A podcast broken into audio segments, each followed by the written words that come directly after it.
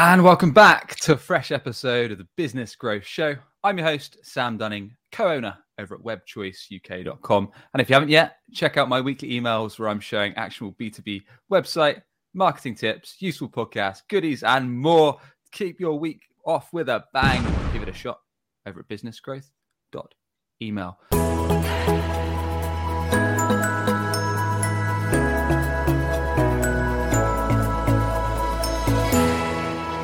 joining me today, I've got James Church.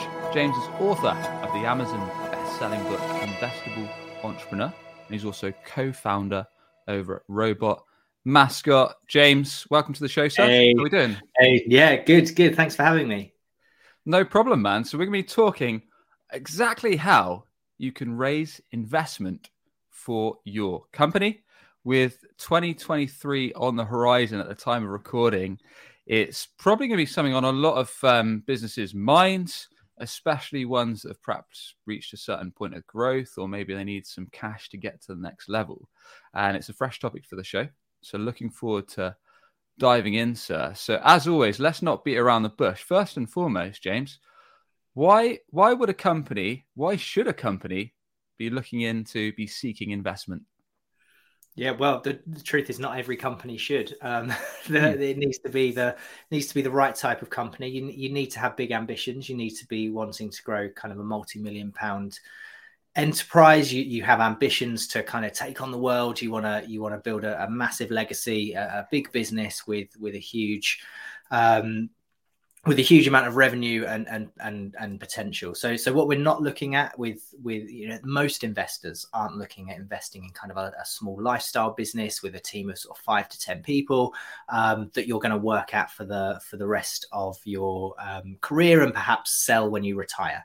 If you're that mm. type of business, um, there's other places to go for finance. So we're talking high growth, high scale wanting to to build something you know in the in the tens of millions of revenue is is kind of the type of business that that would would and, and perhaps should be seeking investment. And and the reason they might seek investment is is because reinvesting profits into your business for growth um, is going to take a very long time to reach those those goals. So you need additional capital um, to to invest in product and marketing to get the business off the ground uh, quickly uh, and start start getting market market traction. Uh, and, and reinvesting your profits is is probably not going to get you the product you need. Perhaps your product's really expensive to develop in the first place before you can even start to build uh, get some customers. So yeah, that's the type of business we're we're, we're thinking about today.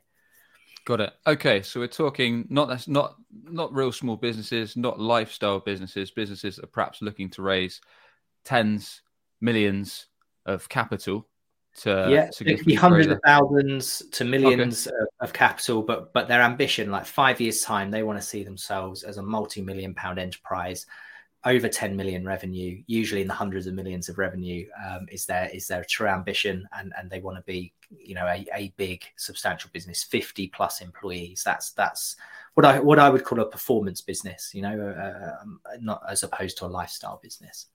Got it. And that before we get actionable, before we walk through kind of how you can go through the whole process of thinking about and gaining investment, are there any other types of businesses that you often see that try to get investment that you feel probably aren't ready for it? Or are there any situations where businesses just shouldn't go for, just aren't ready for investment yet? Yeah, so I think um, obviously the more you can, the more um, investors love something they call traction and validation. So they they love to see progress being made. They love you know they love you to have a a very early version of your product into the market with some with some very early revenues perhaps or, or, perhaps just users on a free platform that you've created but but some kind of level of engagement from from the audience that if you're in that position it's much easier to raise investment than if you're not that being said we work with plenty of clients who who have a big ambitious project um, a very complex piece of technology that they're building or, or product that they're building and mm. they just have very um, they have a great concept, really detailed wireframes or, or prototype, no customers, um, and and they can equally raise raise investment. It's slightly tougher than than if you've already got some customers and and you've got some proof points. Yeah, I was going to say, does that depend on the sector or market that you're in, whether you need existing customers, existing revenue, or you just perhaps have a, a brilliant idea, something that's unique. Yeah. I mean, are there rules against this, or is it? It's not really rules, but there is, you know, certain sectors like um, fintech, for example, financial technology is a massive space right now. Loads of money floating around, and there's probably it's probably easier to raise finance in in that sector and, and perhaps an earlier earlier stage. So we had a client that was seeking about 300k investment on, and they had some wireframe prototypes, and they wanted to to to build um, build out that product. They yep. not only secured the 300k, but they managed to secure 700k for that for that project. Um, so they massively overfunded. Um, so in those types of hot hot areas, it's probably um, easier. Um, but uh, yeah, there's no kind of hard and fast rule. Um, but but the, just the more evidence, a, a good one to think about is kind of medical technology like that's very complex and you're you're going to have to do years of clinical trials before you can even start generating revenue from it. So you wouldn't be expected to be revenue generating if you've got something in medical technology or a new medical device or product or something like that. So yeah it does depend slightly but but yeah. So got it. nuance. Got it. Yeah no that makes sense. I mean it's the same same with a lot of things right? There's there's often variables and things that are mm. dependent. Mm. so yeah that makes sense. So if uh if a company's got to a certain stage and they have they've got these growth targets in mind, so they want in the next five years they want to get to X million, they want to get to X headcount, and they've got serious growth goals. What are the first things that they should actually consider before they go out and start reaching out to investors, putting together a plan? Yeah, so you have to be yeah you have to be prepared for for quite intense investor scrutiny because their investors are getting hundreds of pitch decks a week into their inbox and you need to you need to make sure you shine. Like 1% of, of of businesses end up securing investment from like angel investors and venture capital combined. So you to be in that few percent that actually go on to successfully close around you need to be beyond beyond kind of prepared and you need to be at the very the very top of your game. So you, you need to be extremely prepared. You, you mentioned in your introduction about 2023 and kind of looking forward into into kind of what's happening next year we, have seen with with everything that's happening in the wider economy um, there's more money being invested than a few years ago as a result of what's happening in the in the economy right now um, which we can go into. But but what in terms of what investors are looking for versus kind of 18 months ago they're they're much more focused on due diligence. They're spending much more time and energy and effort making sure they're making the right decision on the deal. So right. you as a founder need to be more prepared than ever um, in in terms of going out for investment. So you've got to have a, a, a compelling pitch deck that's going to going to engage the investor, get them interested, and want to spend time with you exploring this in more detail, then you're going to need a really solid set of financial projections that, that map out the future financial opportunity and then that all needs to be backed up with a really credible kind of business case and business strategy of how you're actually going to to build the business in the short and the long term. So how are you going to spend their money right now to get to the next strategic milestone and massively increase the valuation of the company but beyond that, how are you going to get it from from where it is now to to a point where it can exit for hundreds of millions of, of dollars? Um, so you need to have all of that in place to to make sure that an investor really sees the potential, not just in the business and the idea, but in you as a founder and being able to actually execute on that. Because we can all have great ideas, right? Um, but mm. not everyone can build a multi-million dollar business out of it. Oh yeah, I've probably 10, 20 ideas most days. I'm sure most of them are useless, um, yeah. but that, that's yeah. part of the fun. But yeah, but the best founders can execute on those ideas and turn them into a highly valuable and commercial operation, um, and that that's what they're looking for is a great idea with a great founder. Um, they need those two things. Okay, so you mentioned a few points there: pitch deck, financial projections, business strategy, and then considering a, an exit. Mm. Um, if you're up for it, I quite often like to give scenarios. Mm. So let's say you mentioned fintech's quite a hot industry now. Let's mm-hmm. pretend we're talking about a fintech company. Perhaps they've they've got a brand new concept that's not seen before, and maybe like you mentioned there, they're building some kind of uh, SaaS fintech uh, solution that's got some kind of unique proposition on the market, and the the founders strongly believe that in the next five years it's going to kind of break through, they're going to be 50, 100 staff plus, and they can kind of start turning over in the millions. So they've got this this great solution for their fintech offering. What do they need to do in this case to actually is the first thing that they need to do now they've got this concept um, build out the pitch deck is that like one of the first things yeah, should consider um, or that's probably the last thing actually that, that you would do. Okay. Um, assuming you've got a certain level of sort of validation of, and, and, traction to, to prove firstly to yourself that this is worth your time and effort pursuing um, you, have got some early evidence whether that be surveys focus groups um, industry experts kind of validating that this is a concept that that could work and could could fly. Ideally contracts signed with potential customers or, or, or, a waiting list or actual users on something you've built as an early prototype, but you've got some level of evidence that suggests this is a goer. Um, once you've got that in place and, and and you're pretty confident, you know, it's beyond kind of a sketch on the back of a fag packet or an idea you had with your mate down the pub. You know, it's it's it's it's kind of got some legs and you've done some initial research to suggest it's worth pursuing the first thing you would need to do is build your um, business case out, build out your strategy, because it's the strategy that allows you to really think about the, the strategic stepping stones of the business over the longer term. And it's that document that would inform your financial projections and and therefore inform your pitch deck as well. Um, so without that in place, you can't really build a credible set of assets. So it's it's strange when you when you build out these assets I talk about. You start with the business plan then you would build out the financial model, and then you would create the pitch.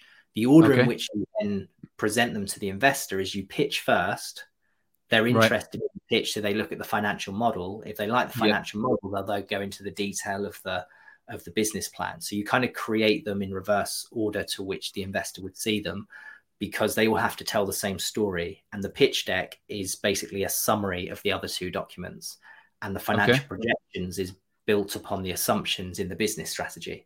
So to make sure they all connect and all stand up to investor scrutiny, you have to build them in that order. So it's it's business plan, financial projections, pitch materials. 100% always results in the in the best the best outcome for the pitch and the best outcome for the forecasts. So in terms of this strategy or business plan, are there any key elements that must go into this? Yes, yes. So quite a few, but but at a top level, there'd be what have you achieved to date? You know, what have you what have you done so far with the capital you've invested, either yourself or or through early investors, or, or lack of capital you've had so far? Like, what have you been able to achieve with this with this concept? You, you want to talk about progress. Um, okay. You'll want to talk about the the the market opportunity. So so the the problem you see in the market and and the the size and the scale that market could be um, mm-hmm. how big a market share could you potentially get in that market based on all external factors like the competition and the current economy and and and um, legal factors that might might give you an advantage? Looking at the at the potential risks in the market but also the potential opportunities. So so everything around the kind of market opportunity and market potential um, your implementation strategy. So now we understand all of this stuff. How are we going to get from where we are now to where we want to be in, in, in the future? So that should be split into short and long term kind of thinking.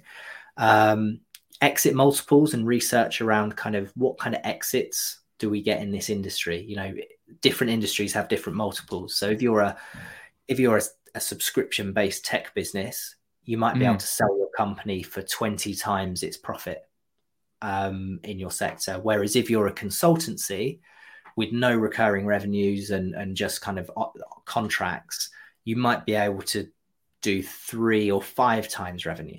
Uh, sorry, profit, three to five times profit. So you want to research what kind of exit multiples you could get. And, and so investors are clear that you're building a business that's going to deliver the best kind of potential multiples and the best type of returns. Um, so all of those kinds of things are in that in that strategy. So we're thinking about plotting our route to a potential exit because that's how the investors get their money back. If they if they don't you don't exit the company, they don't make their money back or they don't make a return on that investment. Okay. So that's what we're trying to showcase here is is I've thought beyond the idea and I'm looking to this is how I'm going to build a highly scalable business. Mm. So I can get how if you've got a product and you've brought it to market and you've got customers that you can kind of work out to a extent, certain extent what the opportunity is, and then if you scale it by X, then you can work out perhaps in ten years you might be able to exit for Y.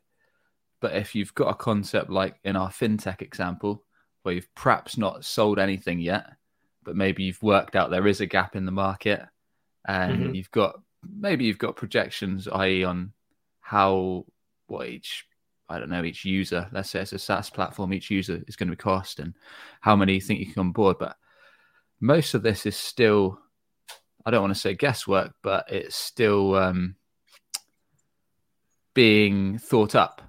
How yes. do you how do you put together these kind of numbers? Yeah. So scenario? when it comes to the when it comes to the forecasts and and look, it's it's a real tough one for founders because founders do feel like they have to pre- be able to predict their future, right? Like they're they are looking into a crystal ball and they need to be able to see what's happening in five years' time. And the, the truth mm. is that most most startups at an early stage don't really know what's happening in their business in the next couple of months, let alone the next five years. Yeah. Um, so I like to think of it as, as you're never trying to predict your future, not when you're raising these kind of early stage rounds of investment. You're not trying to predict your future, you're trying to create your future. So you're leveraging as much research and ins- industry insight as you can, bearing in mind that most founders are building a business in a sector that they have quite a lot of industry experience in. So they understand the customer really well. They understand the market really well. They understand who else is is offering products maybe quite different to theirs, but solving similar problems in a different way, and what things are people are willing to pay for for the solution. So you can use all of these kind of insights, both researching third party um, data, your own insights and instincts, um, that of your advisors or of industry leaders and experts that you've interviewed through the validation process to kind of build up a picture of what you think would be reasonable and realistic once you get to market. and then you can start to cross reference that with perhaps some businesses in a similar niche or with a similar type of business model that have scaled at a certain rate and you can kind of compare that to you and, and plot out your your success and, and then when quizzed by an investor you've yep. got all that research and that and that backing up of those of those assumptions in your business plan and that's why the mm. business plan is so important to say i haven't just got a model and I've thrown in an arbitrary 30% a month growth rate and we're going to charge 100 pounds a month for our subscription this is the research that's led me to believe that that's one the right price point and two the kind of growth rate that could be achievable because company x y and z achieved that only last year when they res- when they raised 500k for their concept they were able to yep. reach 100,000 users within 18 months or whatever and and we could do something similar. It's it's possible it's been done before. There's no reason we can do it. So it's kind of drawing parallels as much as you can and backing up those assumptions with with evidence and research and being reasonable, really. Yeah, yeah, I like that example. If you can cross-reference a company that's mm. perhaps in a similar sector that's done something like that, yeah. And then... so when when you're raising the first few rounds of investment, the the one thing you and investors can agree on is that the financial forecasts are completely made up right and and you have no idea what's going to happen but what they're sh- what they're looking for is that you're financially literate that you understand what you're trying to build that you're moving towards this objective of getting the company into this position because if we get it into mm. this position it's going to be highly valuable highly exitable we're all going to get a great return so what you're kind of saying to an investor is look if you invest in me i might end up going down a slightly different path and we might take a slightly different route, but the end destination is the same. I'm going to do everything I can to get the business into this position in five years' time so we can all walk away with an exit. We might end up with a different type of revenue model, a different, a completely different product, and a completely different niche. Who knows where this journey is going to take us? But everything I do is going to be with a view to building a business that is like this. So you're kind of saying to an investor, I'm hell bent on building this performance business I talked about earlier. You're not going to end up investing in someone who wants a lifestyle business. You're, you're getting on the same page. You're showing an investor your ambition um, and that your direction of travel. Do you think that investors are more influenced by the person themselves or the i.e. the founders or the offer? The founders. That's why my book's called Investable Entrepreneur, not Investable Idea or Investable Business.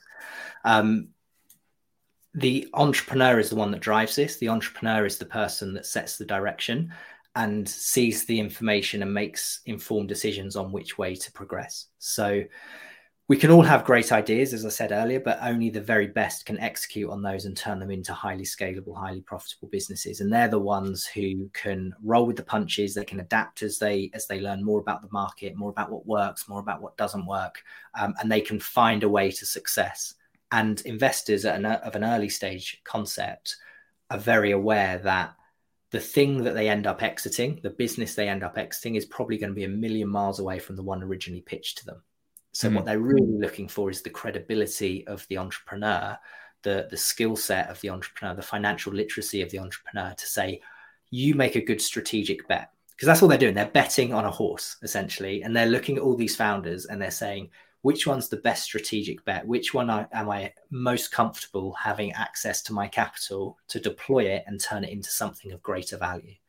And if you can convince them that that's you and you're going to be the best person to the best custodian of their cash then they're going to back you. And and very few investors really care about the idea. It's more about the the way you're going to implement that the way you're going to commercialize it the way you're going to create value from it.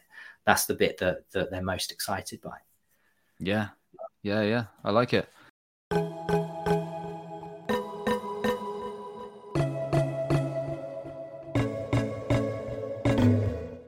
Nick Bennett, the director of sales at inbound marketing agency Impact, had a booking problem. Before, on HubSpot meetings, their website visitors had to take a huge seven or eight clicks from form submission through to meeting booked. Plus, they couldn't see who was abandoning midway through. With the help of Chili Piper, they're down to around just three clicks to book meeting and have full visibility into any drop offs. One main friction point before was lead routing. HubSpot meetings added a form field plus two extra clicks just to do this. Chili Piper allows them to distribute leads to the right sales rep super fast. As a result, Impactful have increased book meetings and provide a web experience both web visitors and their revenue teams love. We're constantly trying to just make the web experience better. To us, the most valuable thing was providing a delightful experience for people on the website because that's often the first touch point people have with us as people. Get your free demo of Chili Piper today at chilipiper.com slash BGS. That's C H I L I P I P E R dot com slash BGS. Are you tired of the competition stealing your potential clients and website traffic just because they rank higher than you on Google for the main services or products you offer? Or maybe you're already investing in SEO or marketing, but your website's failing to convert your hard earned visitors into a steady flow of qualified sales leads. Or perhaps you already work with a web or SEO agency, but they're just not getting you the results they promised. Let's fix that. Get in touch with us over at webchoiceuk.com. That's webchoiceuk.com. Mention the podcast and set up a call with Sam to see if we can help you with results today.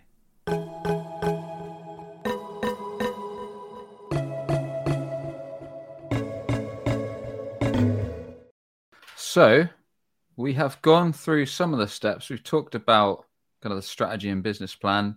I think we talked about the financials a bit. Was there anything yeah, we've missed? Yeah. I don't think um, so. We've got a good, good summary on those, I think. And then the pitch deck itself.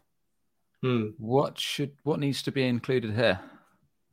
Um, so, so the pitch deck's a summary of, of the other things we mentioned, a summary of the business strategy, a summary of the of the financials, um, and it does two jobs.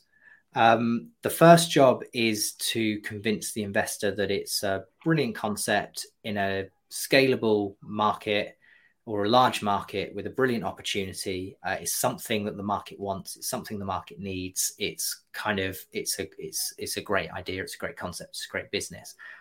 The other job is to say, this is an incredible founder who can take this idea to market, scale it up, and, and execute on it. So I've got like a five step kind of um, uh, method of, of kind of the stages in which you need to take the investor through from start to finish. And the first is like the hook, like get the investor excited by the concept, the idea, the vision. then it's the essence. What's the value proposition? Who is this for and how is it going to benefit them and what's the what's the problem it's solving? Um, then it's the the um, evidence and the, uh, is the third step and you need to convince an investor that this is that you have the research to back up this concept. It's something the market wants. It's something the market needs. That the market are perhaps even adopting this currently and you're seeing growth but you have evidence to suggest this is worth pursuing they're all the bits that sell those first three steps selling the concept to the investor that this is a great business concept in a good market with scalable credentials the final two parts of the pitch are the plan and the ask. Now, the plan is where you summarize your business strategy. How are you going to take this to market? What's your growth plans? What's your product development roadmap look like? All of the kind of slightly more technical details around how you're going to actually build and scale the business. And that gives them faith that you, as an individual, as someone who's worth investing into, someone who's worth investing their time in finding out more about this business, that, that you've got the credentials of actually being able to build a scalable and exitable business. And then the final bit is the ask, which is where we actually ask for the money. This is how much money we want. This is the valuation we're raising at. Um, and then um, these are the financial projections for our business. If we if we receive this cash um, on these terms, this is where we could be in five years' time.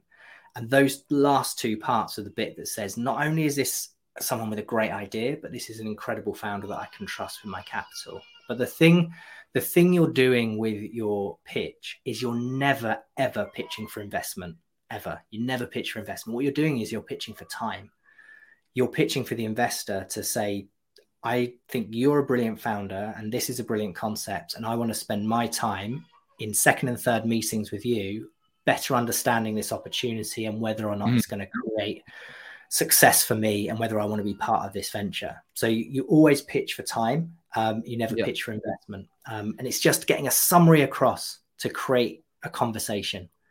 And then you can explore all the detail and show how clever you are in the second and third meetings. But the pitch is the top level summary, it's the trailer, whereas the business plan and the projections are the full movie. Got it. I like the summary. So we'll talk about pitching for time in a sec. And we also need to discuss kind of how you can actually find an approach um, potential investors because that was my fault for mm. missing out. But we'll we'll cover that in a sec because that's yeah, going to be important. Sure. But what you just ran through there, that five steps for your pitch deck, it almost reminds me of a, a great landing page or homepage, which is my background in, in websites. Yeah. Because start with a great hook.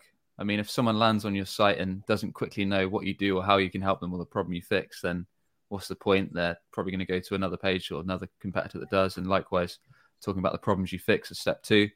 Number three, evidence and research, why the market needs us. Well, that could be a bunch of things like yeah. proof that you've, in, in my case, proof that you've helped other customers, social yeah, proof testimonials, testimonials video reviews, yeah. case studies, um, and then plan strategy, how you're going to actually deliver on what you say mm-hmm. you can. And then the ask, the call to action. It's, it's no surprise that my background is in marketing and advertising and brand. And I've used those skills to get really good at helping people raise investment.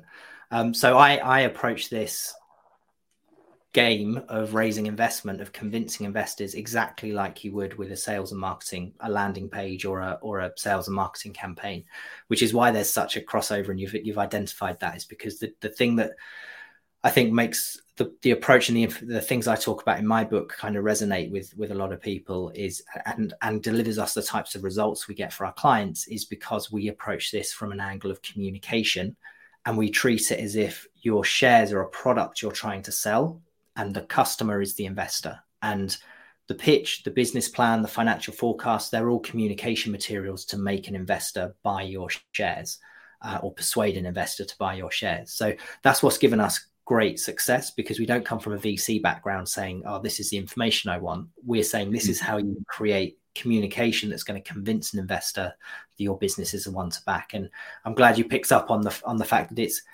I'm basically rehashing classic marketing techniques and and talking about it in the terms of how to pitch to an investor to to get them to buy your shares. It's it's it's very closely related because that's that's my background. Yeah, yeah, I like it. So pitching for time, tell us more about what that means, James, and also I'd be interested to know. I'm sure the audience would too. Is in how many of these meetings do we typically have to set up? Is it like one and two done, deal done, or is it like five, ten meetings, or what? What does the typical cycle look like? Yeah, so so pitching for time, the investment process is quite a long one. It can be sort of they, they typically, if you were to Google this, you'd probably get results saying three to six months. I think the reality, certainly at the moment, is more um, six to nine months, sometimes twelve months from from a first pitch to cash in the bank. It can take quite some time. So so when I everyone expects everyone from sort of who's never done this before probably has Dragon's Den in their head or Shark Tank, depending on yeah. where you are in the world. And you're going to rock up. There's going to be someone with a stack of cash on the table, and you're going to pitch, and they're going to go, "Yeah, I'm in," um, and you're going to walk away with the deal. Um, it doesn't work like that. That's made for TV. Um, and most of those deals that you see on TV end up failing when it goes through to the due diligence phases and all the legal phases required in closing a deal. Very few actually end up going ahead. Um, and you don't see that bit. So, so what actually happens is you pitch to an investor, and that might be a formal pitch with a presentation, or it might be a conversation in a coffee shop. But you're going to explain your concept to an investor and get their interest. That's the initial pitch. You're pitching for their time. You're saying to them, this is a great concept. I'm a great founder. I'd love it if you were to commit some time to finding out more um, and mm. finding out more about this opportunity. That's that's what you're trying to achieve. Your objective of that first pitch is to get them to agree to a second meeting where you can send them your financial forecast, send them your business plan, and start to talk things through in more detail. After that second meeting, there'll probably be a third and a fourth meeting, and, and they'll start, they'll continue to converse with you, they'll continue to analyze your figures and your strategy They'll do their own due diligence around the market potential and the size of the market and the risks involved in your sector. And if after a number, you know, there's an opportunity for them to drop out at any point along this journey. But if you get all the way through their kind of process of doing due diligence and the conversations, you will then be in a position where they will commit to investing a certain amount of money in your business, which may be the whole round that you're you're looking for. Let's say we're raising 500k they might commit all 500k or they might say i'm investing 100k you now need to go find four other investors that will also invest 100k um, to make up the round. So you might have to go through that process multiple times with multiple investors to get all the money that you're looking for. So when i say pitching for time it's literally that. You're pitching for them to want to book a second meeting more of their time um, that they will invest in you. So they'll invest their time in you first and then they'll invest your invest their money. Yeah well, it sounds like what great salespeople do, really. Rather than pitch straight away, they're gauging interest with their yeah. outreach, whether that's a cold that's call, a DM, or video message. They're asking if it's. You can start to really see how this is nothing different to any sales or marketing yeah. campaign. And as soon as you start thinking about shares as selling a product to a potential um, customer, which is the investor, it all starts to make sense. Yeah, yeah, yeah. It's nothing, no, like nothing different than than everything you do every day in your business right now. Um, awesome. Okay, so yeah, I was going to ask because you mentioned like first meeting is just purely gaining interest, and then booking some time for the second second meeting if they if they do do show interest and do bite on the idea, and then you kind of slowly moving it on mm. over time. Should you get several investors on the table uh, to start with. I mean, perhaps we should take a step back. And before I ask, kind of, how many investors should you kind of approach? Like, what should be, what is a good, from your experience, James, prospecting strategy? And when I say that, actually making a list of these are, I don't know, 10, 20, 30, 40, 50 potential investors. Yeah. What's the list building strategy? Yeah. And what's the yeah. what's the outreach recommended strategy? Yeah, so you'll be no, excuse me. So there'd be no surprise to to you to to learn that reaching out to investors is no different to any other sales or marketing campaign. So you need to create a funnel. You need to create a, a funnel that will go from from you know prospects down to clients and investors that commit and and as a general rule, and this will change for every business, but as a general rule, based on kind of looking at averages of, of campaigns that we've been involved with, for every one investor that you have on your um, ending up investing in your business, you might need to reach out to sort of 30 to 50 investors. So, so it's like I'll create like 30, 10 to 1 rule is the general kind of rule for the funnel. So for every 30 investors you reach out to, 10 might show um, interest and, and you get that initial pitch meeting with. Um, two, uh, would then express some level of interest and want to go through the due diligence process with you in those second and third meetings. And then one of those will end up investing. So 30, 10, 2, 1. So if you're thinking, I've got a 500K round and I'm going to need five investors committing 100K each, um, you're going to need to multiply that by five. So, so your 30 investors becomes 150 that you reach out to as an absolute minimum um, to, to try and work them through that funnel. Um, and the better you are at it, the better your numbers, and the the more the, the less good you are at it, the, the bigger that funnel needs to be at the top. So it wouldn't be unusual for us to work with clients and outreach to at least 500 investors. Um, if not a thousand potential investors, and and then work them through through that funnel um, just to be on the safe side. Because what you really want to be is oversubscribed. Mm. You want to be like any business, any product yeah. you're selling, you're more likely to sell it if if demand outstrips supply. If you've got more people wanting to buy your product, if you've got queues of people around the block wanting to um, buy your new product, then it's then then you're going to be the, one of the most profitable companies in your in your sector. And the same again is true with investment. So you want to get yourself in a position where you can make these these types of phone calls at the end of the process, and you can ring up these investors that have said they want to invest and say, look, I've got some good news and I've got some bad news. Good news is we've got enough investors on board that we can close our round. The bad news is some investors are going to have to miss out because we've actually got more interest than we need. We're not going to yep. overfund.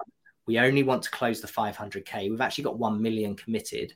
So half of the investors that want to invest aren't going to be able to invest in this round. You're one of my top pick investors. I loved what you could bring to the table beyond money. Um, I loved that you were connected to X, Y, and Z. I'd love for you to be part of our journey. If you're still on board, I need you to know, let me know by the end of the week so I can add you to our heads of terms and instruct our legal team to send out the paperwork. If you're if you're no longer interested, it's absolutely fine. Don't worry about it. I've got loads of people waiting. so mm. suddenly you're flipping the tables on the investor and and they're having this kind of fear of missing out. Crap, if I don't if I don't make a decision now, I'm going to miss out on something that could be the next big thing. All these other investors are so interested in it. I really need to, I really need to sort of um, make this happen, or I'm going to miss out on on a potentially huge deal. Um, so, so ideally, you want to be in that position. So, if you can reach out to as many as humanly possible, you're more likely to be in that position than scraping around desperately trying to find that one investor that will that will give you the money you need. Yeah, yeah, yeah. I mean, it's just like sales and business, right? Having a healthy pipeline is the cure of most business pipeline. issues. Yeah, that's sure. it. That's it. For sure. So, I don't have the first clue on this. How would you go about actually finding people that want to invest? Mm. Like, is there like a database? Yeah. Is it a case of scraping LinkedIn, or there is a database? Okay, you can do that. There's a database. You can you can scrape LinkedIn. Um, so you can do LinkedIn searches. You can get a LinkedIn Pro or Sales Navigator or whatever, and you can start searching um, for investors in your local area or investors that might be connected with certain industries. Um, so, but there's a lot of people who wouldn't necessarily put investor in their profile on LinkedIn, um, and they kind of they're CFO or CEO or founder of other companies, and they're they've got some wealth and they they use that cash to to invest in in startups. Um, so they might not be known on LinkedIn. So so the best probably one of the best sources is a, a website called Crunchbase, and this is like a, a database of of investment activity. And and as a you'd have to be a premium member to export the data, um, but you can bet for free. You can do searches. Um, for investors. So you can look at recent investment deals in your sector and you can look at which companies have recently raised investment in your in your niche. And then you can click on their profile and you can see who invested in that round. And then you can okay. add those to your list. You can search for a there, there's an investor search. So you can literally just say who I want names of investors that have invested in this niche at this level of funding, and it will give you a list. You can look at competitors. You could perhaps have a list of competitors in your niche and you could look at all of their profiles and see who their early investors were. So they might be five years older than you, but someone invested in them at the beginning. Who were those people and are they still active? So you can look at those. And, and my personal favorite is you can look at recent acquisitions and mergers in your in your niche on crunchbase so you can look at who's recently sold their business in my niche and you can contact okay. their investors and you can contact the founder themselves. You can mm. say, you know, these people have literally just made a ton of money from your sector by investing yep. in a company just like yours. why wouldn't they want to go again with something that's even like the next generation, the, the, the next big thing in that niche? They've just made nice. a load of money from it and they've just had a big payday. So they've got cash to invest right now. And most mm. founders, when they exit a business, what's the first thing they do? Start investing in the next crop of founders because they don't know what to do with these tens of millions of dollars that have just landed in their bank account. So they start angel investing. So you can use all of those tactics on Crunchbase to build a list of potential investors in your in your niche. Um, Got it. Okay, and no, that's that's helpful in terms of building that list, and I'm sure Crunchbase, like you said, and perhaps LinkedIn and a few other. Crunchbase, LinkedIn. There's there's Grit.io is another one. There, there's quite a few out there um, that you can use. Awesome. And then in terms of just like sales, there's there's tons of ways you can prospect, right? Video message, yeah. cold call, cold email, LinkedIn message, the list goes on. But what have you found yeah. to be the most effective? Yeah.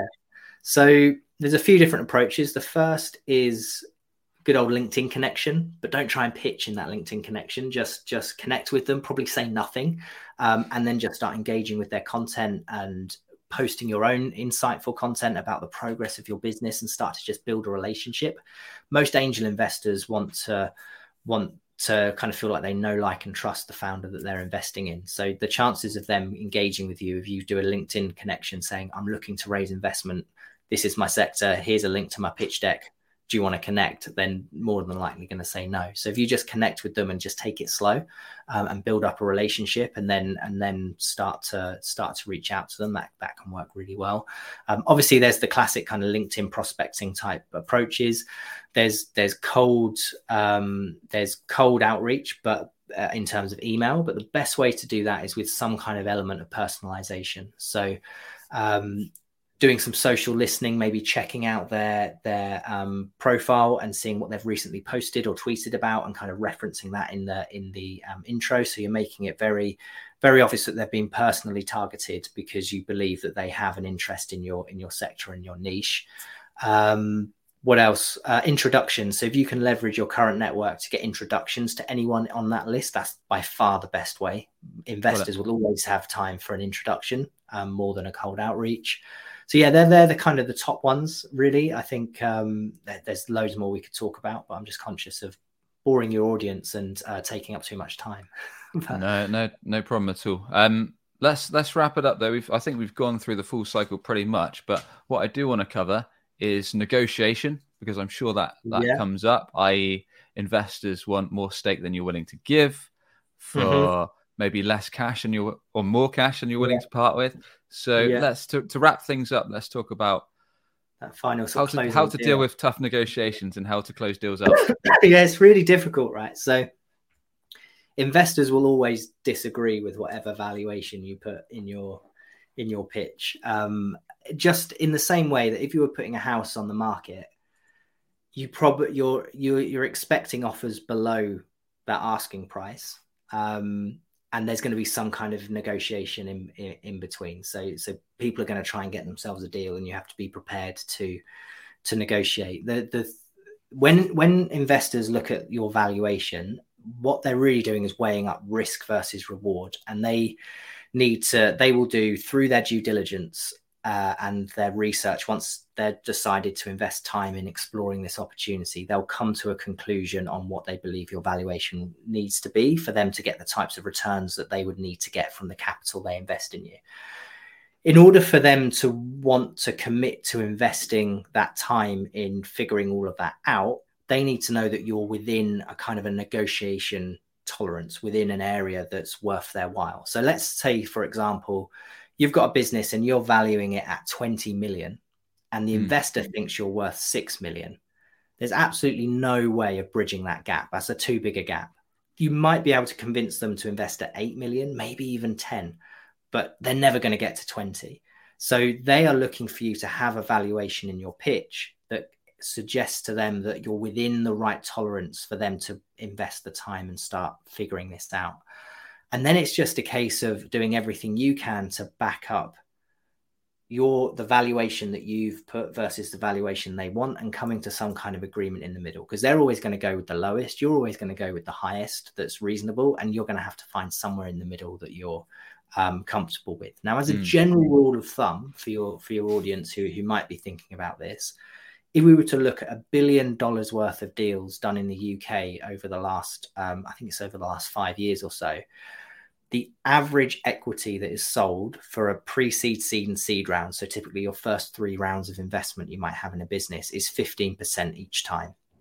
Okay. So you sell 15% on each round. And that gives you a rough ballpark of kind of what, based on how much you want to raise and how, you, if you're willing to sell the average at 15%, that will give you an idea of what a sensible valuation might be. Obviously, if you're raising too much for the stage of development you are, so maybe you're trying to raise 20 million when you've only just had an idea, then that's going to skew the, the valuation. But providing you're raising a reasonable amount given the stage of development, you can kind of use that as a general rule of thumb to figure out your your indicative evaluation um, valuation. There's lots of different valuation methods we can use. We use five different valuation methods for our clients and put together a full independent report. But as a mm. back of a fag packet kind of calculation on roughly what I should put in my pitch deck, that's a really good starting point because that's hard to argue against. Really, that's the average. That's that's a sensible ballpark. Yeah, no, that that that was that is all helpful. Now, in terms of the negotiation side of things, I mean, there's a sales term. I think it's called BATNA, like best alternative to negotiation something. I've forgotten what the last part is, but mm-hmm. is that something that businesses, people seeking investment, should have in their mind? I.e., we're we're not willing. This is something you should prepare beforehand because, like you said, investors probably could get pretty firm on numbers um, and they might come to a point where they're not willing to shift beyond a certain point. But yeah. should you, as as a person, as a business seeking investment, kind of work out all these numbers beforehand, i.e., this is the lowest we're willing to go to.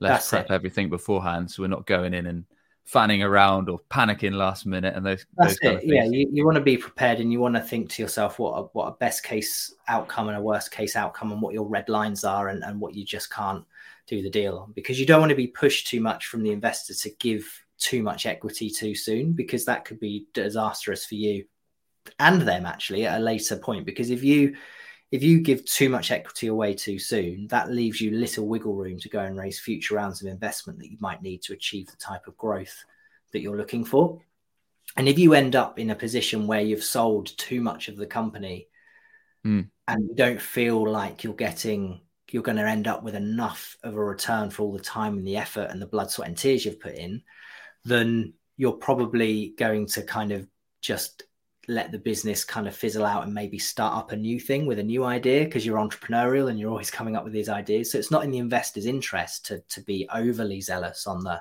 on the negotiation because if you're not if you're not emotionally bought into this because you don't feel like you're getting a fair cut of the returns for the effort you're putting in then you're just not going to focus you're just going to ditch it and you're going to start something new. So there is a there is a risk on their part for pushing it too far and you can perhaps use that with slightly more um, perhaps newer and more naive um, uh, investors you can kind of use that as a bit of leverage to say look for me to be committed to this based yep. on our future plans we can't go beyond this in terms of equity because after we've raised two or three more rounds we're going to be diluted so much it's not going to be worth our while so we need to think about the future journey that we've mapped out in our business plan and therefore we can't afford to sell more than this today and that's our that's our red line um, so yeah it's, yeah. it's having the ducks in a row and and yeah being fair um, but also firm in terms of what works best for you and your future and if you're in that position where i said where you're oversubscribed that puts you in a much because if they don't agree that valuation you've got others that will